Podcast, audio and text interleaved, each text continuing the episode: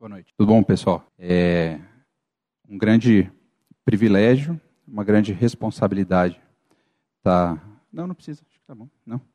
É, tá aqui com vocês. E é muito bom ver que num sábado a gente consegue encher uma igreja de pessoas jovens. É, que o Senhor, então, fale ao nosso coração. E o que eu queria compartilhar com vocês hoje é a justificação mediante a fé. É um tema que nós vamos pegar um trecho um pouquinho longo, mas é importante que a gente veja todo o contexto e que Deus revele um pouco da obra de Cristo no nosso coração. É Romanos 3, do 19 ao 31. Já está ali?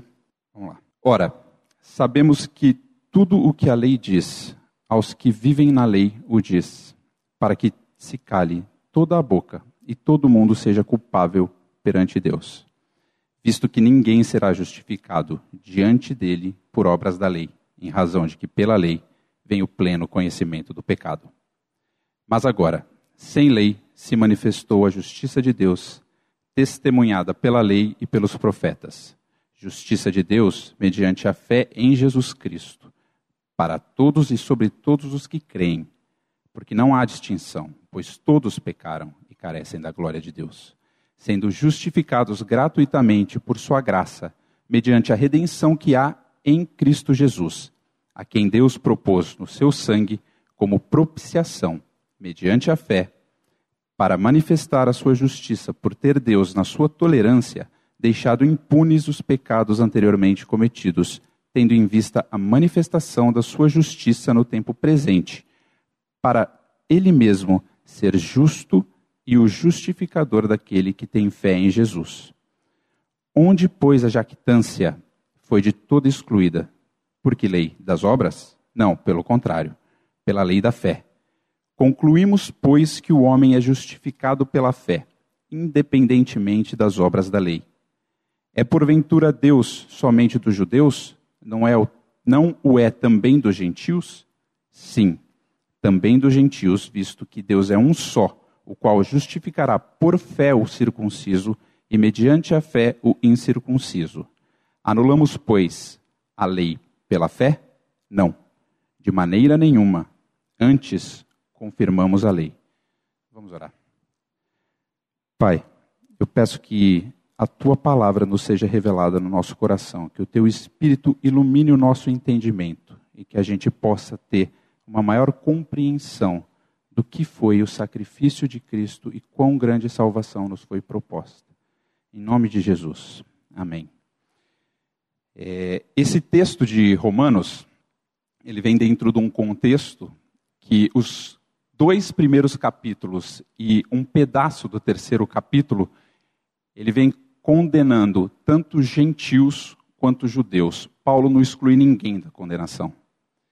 Do terceiro capítulo até o quinto, Paulo vai falar da salvação, que assim como a condenação era para ambos, a salvação também é para ambos, e não há distinção. Dentro desse contexto, nós vamos entrar nessa perícope que a gente acabou de ver. Nós vamos fazer uma dissertação com três pontos principais que a gente vai tirar do texto. O primeiro é a razão de ser da lei, por que a lei existe. O segundo é a justificação mediante a fé, e mediante a fé somente. O terceiro ponto é como Deus pode ser justo se a lei nos vai condenar e se a salvação é de graça. Então, o primeiro ponto nós vamos ver justamente nos primeiros versículos. O 19 vai dizer que uma das razões para a existência da lei é para que toda boca se cale, é para calar a nossa boca. Nós sabemos que tudo o que a lei diz, aos que vivem na lei o diz, para que se cale toda a boca. Paulo aqui não mede palavras, ele é reto, é simples e é duro. E aqui o seu objetivo é acabar com a arrogância do homem, é acabar com a pretensão que alguém possa ter de querer se justificar diante de Deus. Se alguém acha que tem qualquer mérito e vai chegar, não, eu posso falar com Deus porque eu fiz qualquer coisa, Paulo fala: cala a boca, você não pode nada. A partir do versículo 10 desse capítulo, Paulo vem condenando todo mundo, citando e parafraseando alguns trechos do Antigo Testamento. No versículo 12, especificamente, ainda desse capítulo 3, ele vai dizer: Todos se extraviaram, a uma se fizeram inúteis, não há quem faça o bem, não há nenhum sequer. Paulo parece que antecipa uma argumentação de qualquer pessoa desavisada, quando fala assim: não, qualquer um, mas eu, mas eu nada. Cale a boca. Não há nenhum sequer. É verdade. Ninguém se julga perfeito. Isso a gente sabe. O problema não é admitir que nós pecamos. O nosso problema é a gente admitir a gravidade da nossa corrupção. Quem nunca falou, pensou ou ouviu alguém falar da seguinte forma: Eu não sou tão mal assim. Eu nunca matei, nunca roubei. Olha os corruptos. Olha os traficantes. Eu não sou como eles. É sério? De verdade. Essa agora é a comparação?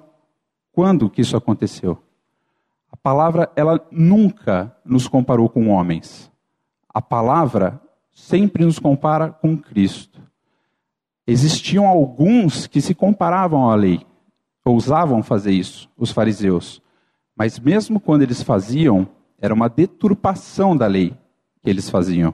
E Jesus, em Mateus 5, ele faz essa correção, essa interpretação errada que os fariseus tinham da lei. Então vamos dar uma olhada em Mateus 5, o versículo 21. Vai dizer: Jesus falando: Ouvistes o que foi dito aos antigos: Não matarás. E quem matar está sujeito a julgamento. Eu, porém, vos digo que todo aquele que sem motivo se irar contra seu irmão estará sujeito a julgamento. E quem proferir um insulto a seu irmão estará sujeito a julgamento do tribunal. E quem lhe chamar tolo estará sujeito ao inferno de fogo. No versículo 27, Jesus dá outra advertência: Ouvistes o que foi dito: Não adulterarás. Eu, porém, vos digo: qualquer que olhar para uma mulher com intenção impura no coração, já adulterou com ela. Você já odiou alguém? Você já olhou com intenção impura? segundo a lei, segundo as palavras de Cristo, você é um homicida e você é um adúltero. Então, a primeira razão da lei é calar a boca do homem. A segunda é caracterizar a culpa do homem. Uma vez que a gente viu qual é o padrão de Cristo, o padrão de Deus para o cumprimento da lei, ninguém consegue se sustentar diante dele. Ninguém consegue apresentar a sua justiça. Fica claro que nós somos culpáveis. A gente não consegue viver segundo o padrão da lei de Deus. Agora é importante observar o seguinte, que a lei de Deus, ela é amor. Deus não criou a lei porque ele precisa que a gente observe a lei por algum capricho. Ele não criou a lei que era para testar a gente e ver quem consegue subir os degraus até atingir a salvação. Ele criou a lei para nos mostrar o que é padrão de amor. Ele criou a lei para mostrar o que seria o caminho da vida para a gente. Agora, a gente não gosta da lei, a gente não cumpre a lei, mas vamos parar para pensar: o que da lei nos agride tanto? O que, que a gente não gosta da lei? Não matarás? Não cobiçarás? não terá outros deuses, deuses esses que sequer existem. Deus, através da lei, Ele está dizendo: vocês estão andando por esse caminho, vocês estão buscando coisas que levam à morte. É para esse caminho. Esse é o caminho da vida, do amor. Mesmo assim, mesmo com todas as advertências de Deus, mesmo Ele sendo claro a gente deliberadamente, por vontade própria, por decisão nossa, busca o pecado. E é por isso que a lei também existe para dar base à condenação de Deus sobre nós. A condenação é justa. O que, que um Deus justo, e se Deus é justo, e ele o é, faz com quem só busca o pecado incessantemente e busca apenas o pecado, a nossa condenação é justa. A terceira razão da existência da lei é que a gente tenha conhecimento do pecado. A gente já se calou, a gente já se tornou culpável e agora a gente precisa conhecer o pecado. E a gente só tem esse conhecimento do pecado porque a lei nos trouxe. Importante, a lei nos trouxe o conhecimento do pecado. O pecado já habitava em nós. A gente apenas agora vê ele com mais clareza. A lei traz a superfície, esfrega o pecado na nossa cara. Romanos 7,7 vai dizer assim: ó. Que diremos, pois? É a lei pecado? De modo nenhum. Mas eu não teria conhecido o pecado, senão por intermédio da lei. Pois eu não, tenho, não teria conhecido a cobiça, se a lei não dissera, não cobiçarás. Palavras duras, é verdade, mas elas são necessárias. É, essas palavras não estão sendo ditas para chocar, para machucar, para chamar atenção. Essas palavras estão sendo ditas para que a gente possa ter uma ideia do que, que o pecado é e da ofensa que é contra Deus e como Deus leva essas coisas a sério. Uma ofensa, ela não é julgada única e exclusivamente pela gravidade do ato. Uma ofensa, ela também é julgada pela qualidade da pessoa contra quem esse ato é conferido. A gente não sabe a gravidade do que é o pecado porque a gente não conhece o caráter de Deus. A gente não conhece os seus atributos. Exemplo: se o Gui joga uma pedra em mim. Que, o que, que isso vai trazer para o Guilherme? Nada. No máximo, eu vou ficar bravo, vou pegar a pedra de novo e vou tacar nele. Mas que consequência isso traz para ele? Nada. Agora, se ele pega essa mesma pedra e atira com a mesma intensidade contra um chefe de Estado, se ele atira essa pedra contra um presidente, o que, que vai acontecer? Agora, imagine uma ofensa contra o Criador do universo, o Criador dos céus e da terra, de tudo que há, um Criador eterno. Essa é a gravidade do pecado. E é necessário que a gente tenha plena pleno conhecimento disso, plena consciência do que é o pecado, para que a gente possa saber o tamanho da salvação que foi proposta para a gente. Outro exemplo. Se eu balançar uma chave e fizer o barulho aqui, o que, que isso vai causar em vocês? Nada. Agora, imagina que você está há 50 anos atrás das grades, sem ver uma pessoa, buscando a liberdade, mas sem nenhuma chance de encontrar. De repente, ao fundo, você ouve um barulho de chave. E esse barulho vem aumentando, e é o barulho da chave que vai te libertar o que, que esse barulho causa em você. Percebe? Se a gente não sabe da nossa condição, a gente não vai saber apreciar o tamanho da salvação. Essa é a razão de ser da lei. Nos calar a boca, não deixar que a gente argumente nada contra Deus, nos tornar culpável e nos dar o pleno conhecimento do pecado. O segundo ponto, primeiro é a razão da lei, o segundo ponto é a justificação mediante a fé. Eu vou destacar aqui cinco características dessa justificação. A primeira é a intervenção, ela é divina e ela é sem lei. A segunda é a lei e os profetas testificam isso. A terceira é ela é mediante a fé e a fé exclusivamente. É para todo mundo que crê. E por último, ela é gratuita. Essa justificação é gratuita e merecida. Então, dentro dessas características, a primeira que eu falei é que a intervenção é divina sem lei. Vamos olhar o, o versículo 21 de Romanos, vai falar assim: Mas, agora, sem lei, mas, intervenção divina. O que estava acontecendo? Algo. A gente acabou de ver que é a nossa total condenação. Mas, agora importa. Veio Deus e agiu. Ele fala agora. Agora quando? Agora, agora. Agora que Jesus se manifestou. Agora que essa salvação é conhecida de todos. É o nosso tempo. É hoje. Sem lei.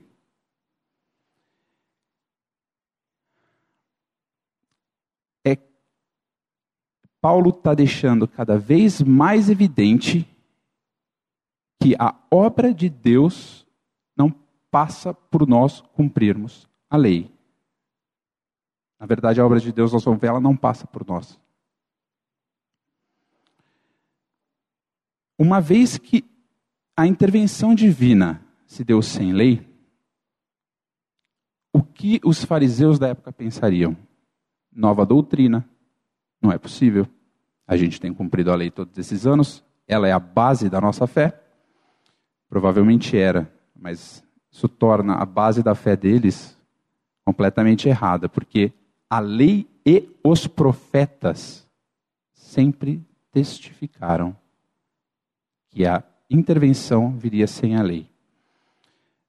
No Antigo Testamento, a gente às vezes tem a ideia de que a salvação ela se dava pelo cumprimento da lei, que ela se dava pelo cumprimento dos rituais.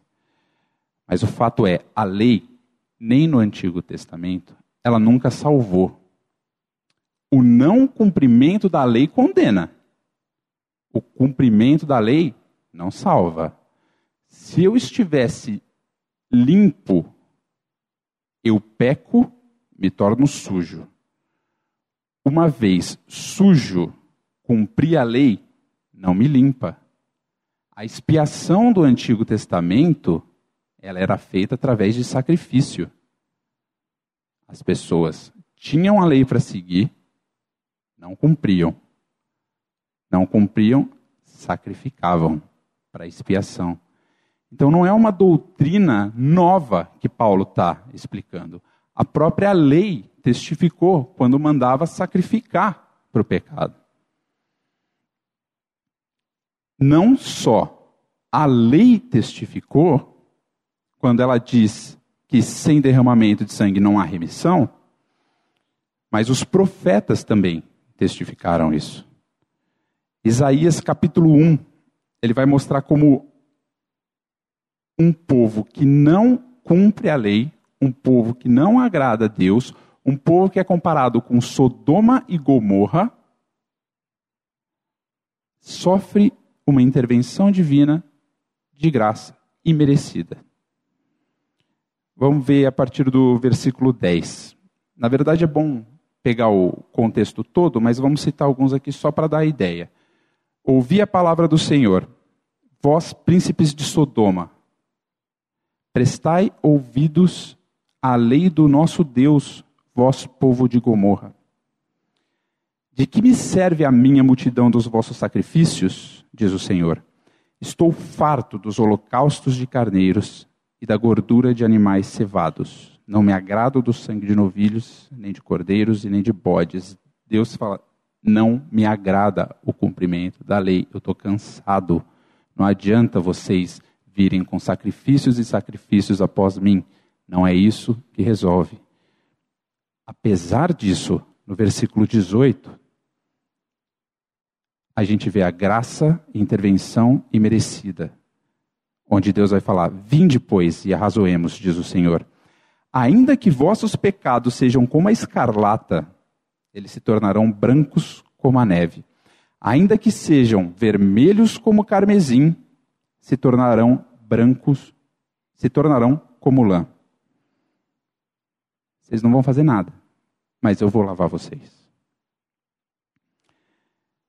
A intervenção veio sem lei. Os profetas e a lei testificaram. E ela é mediante a fé. Essa é a terceira característica da justificação. Esse é o meio pelo qual Deus nos imputa a justiça. Versículo 22. A justiça de Deus mediante a fé em Jesus Cristo. E aqui não tem acréscimo.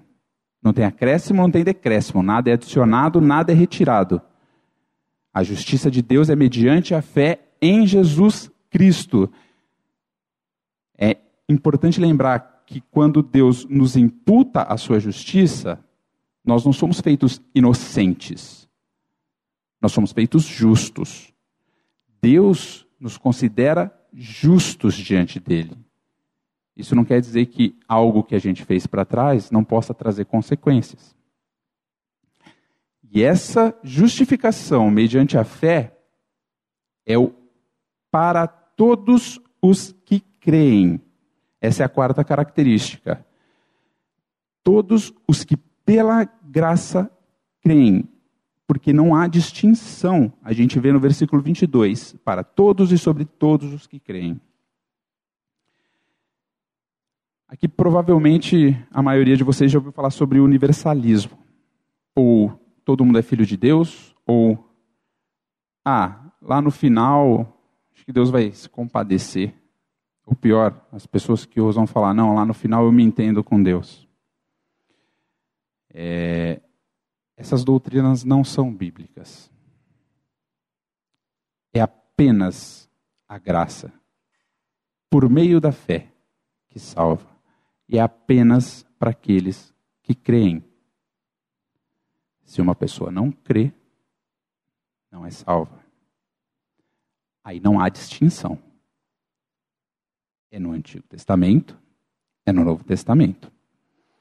É para quem nasce judeu, é para quem nasce gentil. Existe um único plano de salvação. Isso é testificado, a gente pode ver, quando o próprio pai dos judeus, pelo sangue, é salvo pela fé e se torna pai de todo aquele que crê. Em Romanos 4,3, Paulo vai dizer: pois, pois o que diz a Escritura? Creu Abraão a Deus e isso lhe foi imputado como justiça. Paulo está citando o capítulo 15 de Gênesis. Agora, eu queria ir um pouquinho para Gênesis, para a gente entender o porquê que a salvação no Antigo Testamento já estava testificada como pela fé, e como a lei não pode anular isso. Paulo tira do versículo 6 essa citação do capítulo 15 de Gênesis, que fala assim: Ele creu no Senhor e isso lhe foi imputado para a justiça. Então, Deus prometeu a descendência a Abraão, Abraão creu, foi imputado como justiça.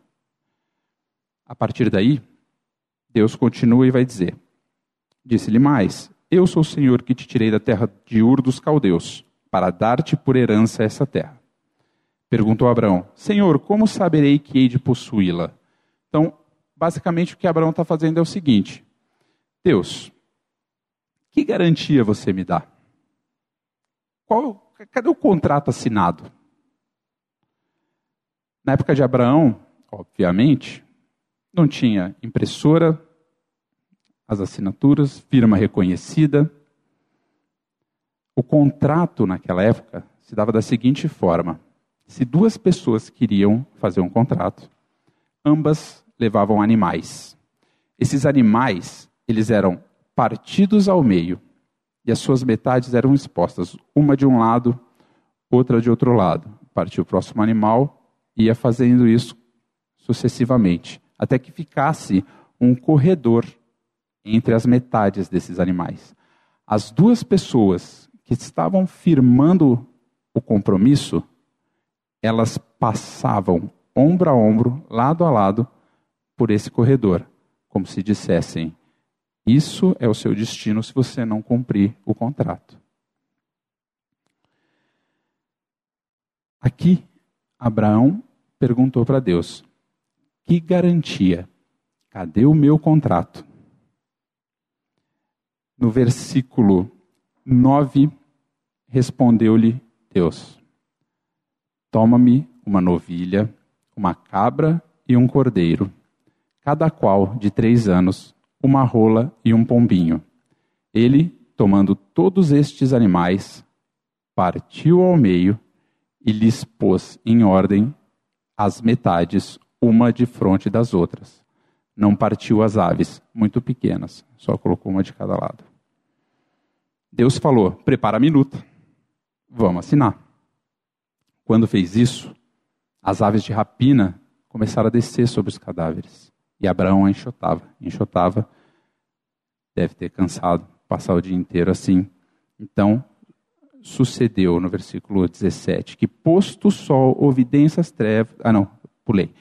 Aves de rapina desciam, versículo 11.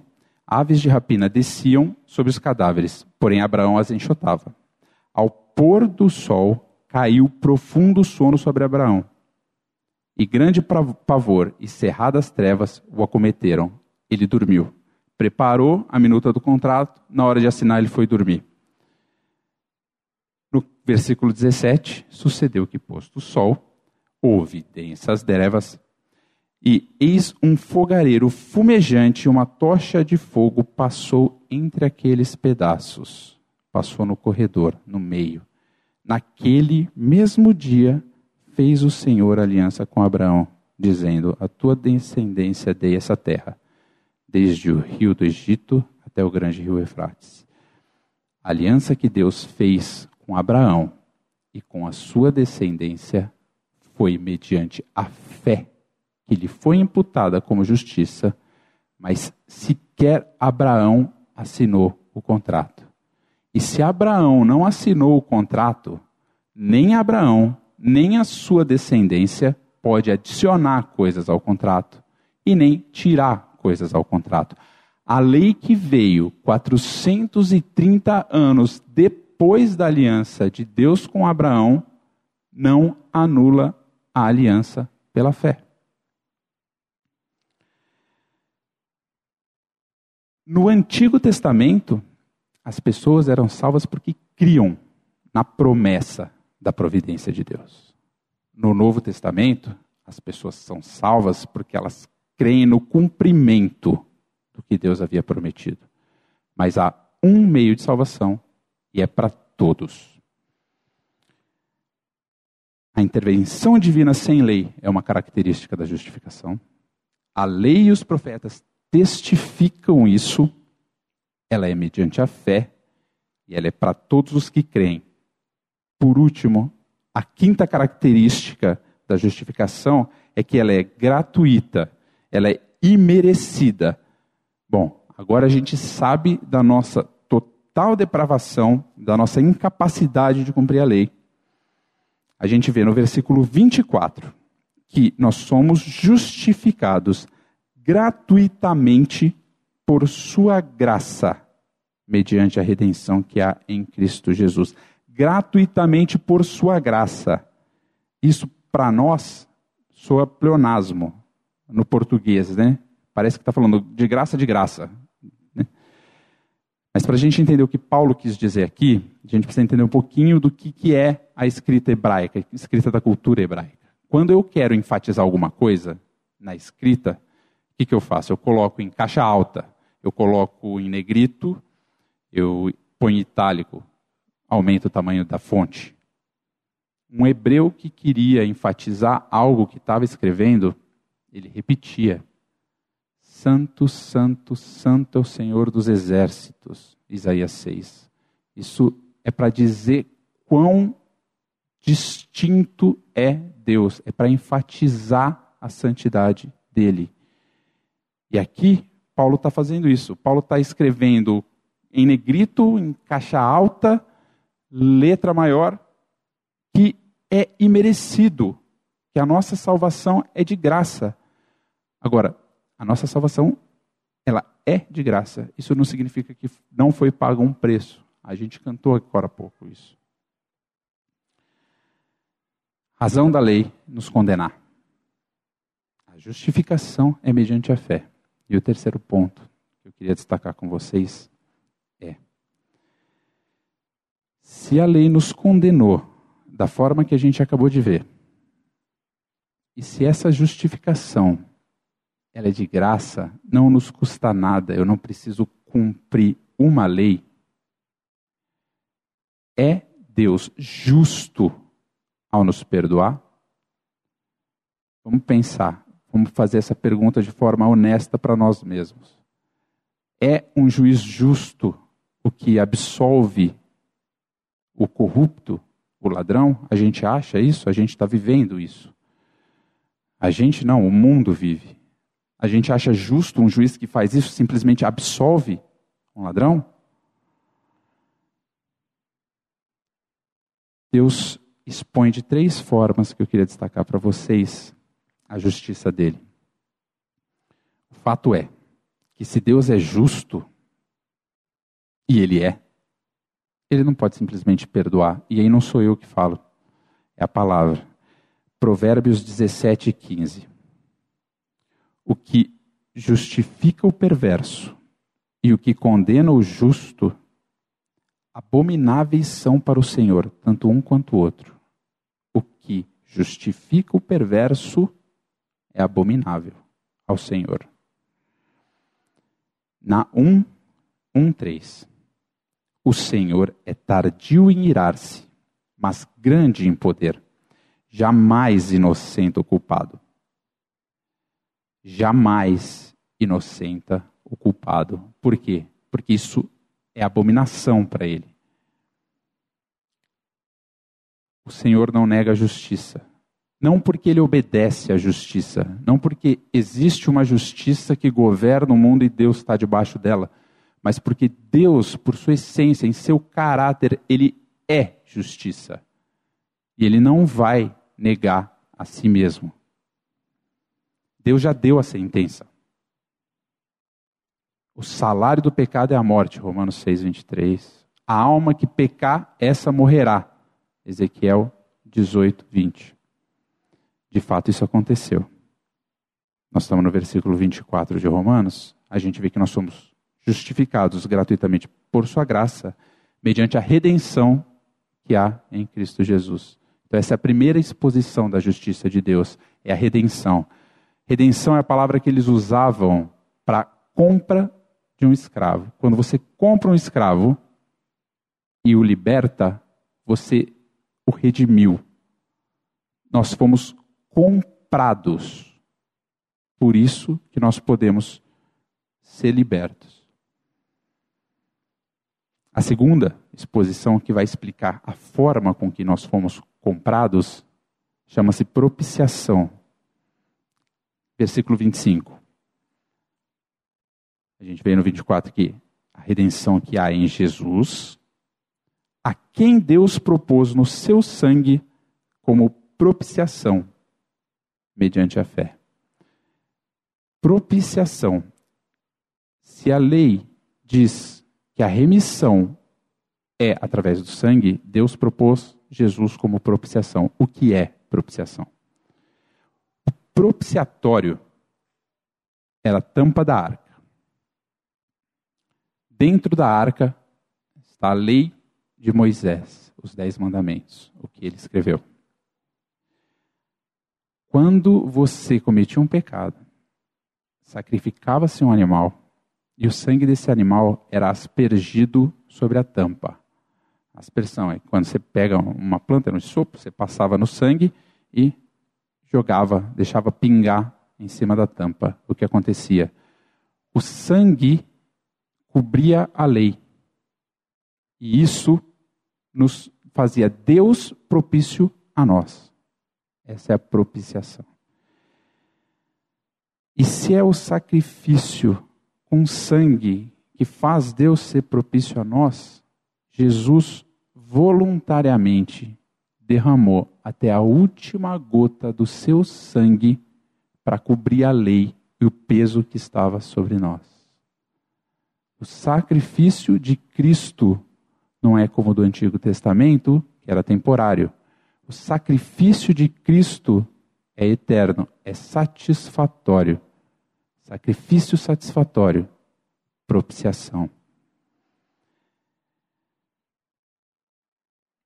Cristo não conheceu o pecado. 2 Coríntios 5, 21 vai dizer que aquele que não conheceu o pecado, ele o fez pecado por nós, para que nele fôssemos feito justiça de Deus. Ele não conheceu o pecado, mas ele foi feito pecado. Como Cristo foi feito pecado por nós? quando naquela cruz ele foi levantado, ele atraiu a todos os que creem no seu nome e todo o pecado deles no seu próprio corpo. Ele se fez pecado porque ele estava conosco lá dentro. Quando ele foi levantado da cruz, quando a cruz foi levantada do chão, ele atraiu a gente. E quando ele foi morto, nós fomos mortos com ele. Os nossos pecados foram mortos com ele. Quando ele ressurgiu, no terceiro dia, a gente ressurgiu para uma novidade de vida. Na morte de Cristo, Deus o propôs como propiciação para demonstrar sua justiça. Nós não temos que ser justos, estar limpos para sermos atraídos na cruz. Nós somos atraídos na cruz para sermos feitos limpos, para sermos feitos justos. E a terceira exposição que Deus faz é manifestando a sua justiça. Versículo 25, a gente viu que Deus propôs como propiciação mediante a fé para manifestar a sua justiça. É graça, evidente que é graça. Agora, essa graça teve um alto preço. Nós fomos comprados por um alto preço, o sangue do Filho de Deus. Naquela cruz, Deus exerceu completamente a sua justiça quando aplacou sua ira sobre o seu filho. Agora, Deus pode mostrar como Ele é um juiz bom, como Ele é um juiz justo. Aqueles pecados que pareciam estar impunes, foi demonstrado que não estão mais. Jesus pagou eles a graça de Deus nunca foi injusta. Foi merecida, mas não injusta. Jesus Cristo pagou um preço alto demais para a gente falar isso. E o que será de nós se negligenciarmos tão grande salvação? Paulo vai concluir com quatro pontos. O primeiro, ele faz uma pergunta, versículo 27. Onde, pois, a jactância? Cadê a sua vanglória? Onde está o seu orgulho?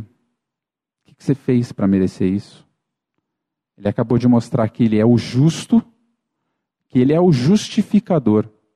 Ele acabou de mostrar que tomou sobre si os nossos pecados, que morreu por nós, que nos incluiu nessa morte. E o que, que você fez para isso? Cadê a sua jactância? Toda a glória é dele. O segundo ponto da conclusão de Paulo é que a justificação é mediante a fé, independentemente das obras da lei. Versículo 28. Concluímos, pois, que o homem é justificado pela fé, independentemente das obras da lei. É interessante como Paulo usa bastante essa palavra lei. Até vou voltar no versículo 27. A gente vai ver que é, foi de toda excluída a jactância. Porque lei das obras? Não. Pelo contrário, pela lei da fé. Ele faz um jogo de palavras. Ele tem exposto a lei dessa forma e no final ele fala, lei das obras. O que é esse lei? Lei é princípio, sistema. Então, nós fomos salvos por cumprir a lei? Não. Nós fomos salvos pelo sistema da fé. Então, o homem é justificado pela fé, independentemente das obras da lei, não se acrescenta nada a isso. E esse é o tom duro de Paulo nas, na carta que ele escreve aos Gálatas. Ele diz que a gente anula o sacrifício de Cristo se a gente adicionar alguma coisa ao que já foi feito por ele. Terceira conclusão de Paulo é que só existia um sistema de salvação. Versículos 29 e 30. É porventura Deus somente dos judeus? Não é também dos gentios? Sim, também dos gentios, visto que Deus é um só, o qual justificará por fé o circunciso e mediante a fé o incircunciso. Por fé o incircunciso, mediante a fé o incircunciso, ele está falando, é tudo farinha do mesmo saco, é do mesmo jeito. Não tem diferença, não importa se você nasceu antes de Cristo, não importa se você nasceu depois de Cristo, não importa se você nasceu no Japão, se você nasceu em Israel, se você nasceu no Brasil. E ele conclui: uma vez que a gente viu que a lei não salva, a pergunta óbvia que chega é: então ela foi anulada? Não serve para nada? Versículo 31. Anulamos, pois, a lei pela fé? Não, de maneira nenhuma. Antes, confirmamos a lei. A fé não é contra a lei, ela testifica a lei. A gente pode pensar que essa pregação da graça pode fazer as pessoas caminharem para a libertinagem, que se você prega só graça e não põe uma pitadinha de lei, as pessoas vão sair fazendo o que quiserem, que não é assim, que precisa jogar a lei. Na verdade, o evangelho é justamente o oposto disso. Porque palavra diz que é pela graça e que quando Deus age, ele troca o nosso coração e troca os nossos desejos.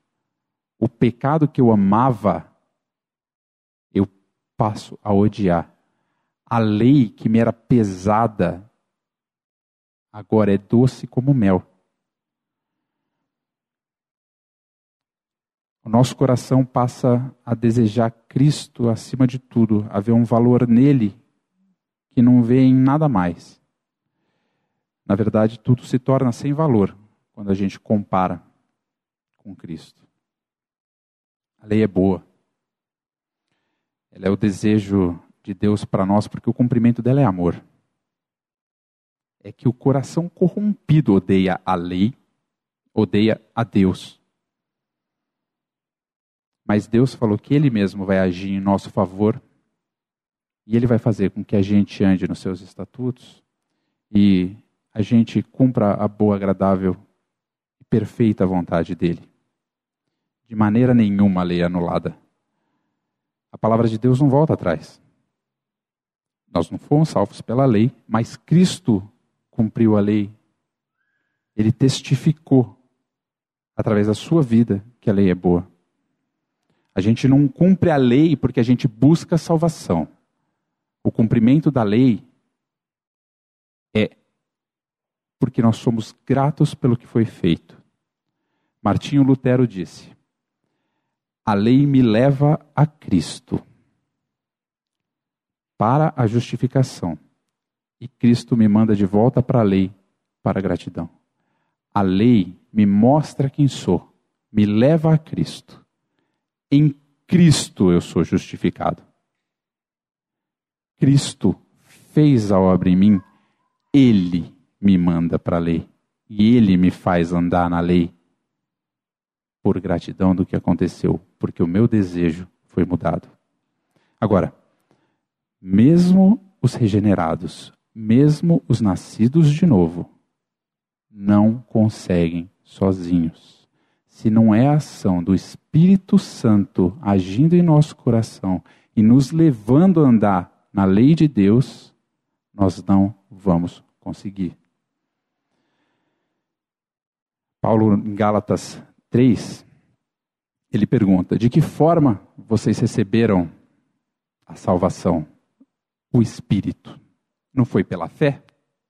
Então, por que, vocês querem se aperfeiçoar de outra forma? O aperfeiçoamento de Deus em nós também é pelo Espírito. Para encerrar, é, queria só citar Filipenses 2, 12 e 13, que vai dizer: Desenvolvei a vossa salvação com temor e tremor, porque é Deus quem efetua em vós tanto o querer como o realizar segundo a sua boa vontade. Que Deus abra os nossos olhos para que a gente possa ver tão grande salvação. Que Deus abençoe.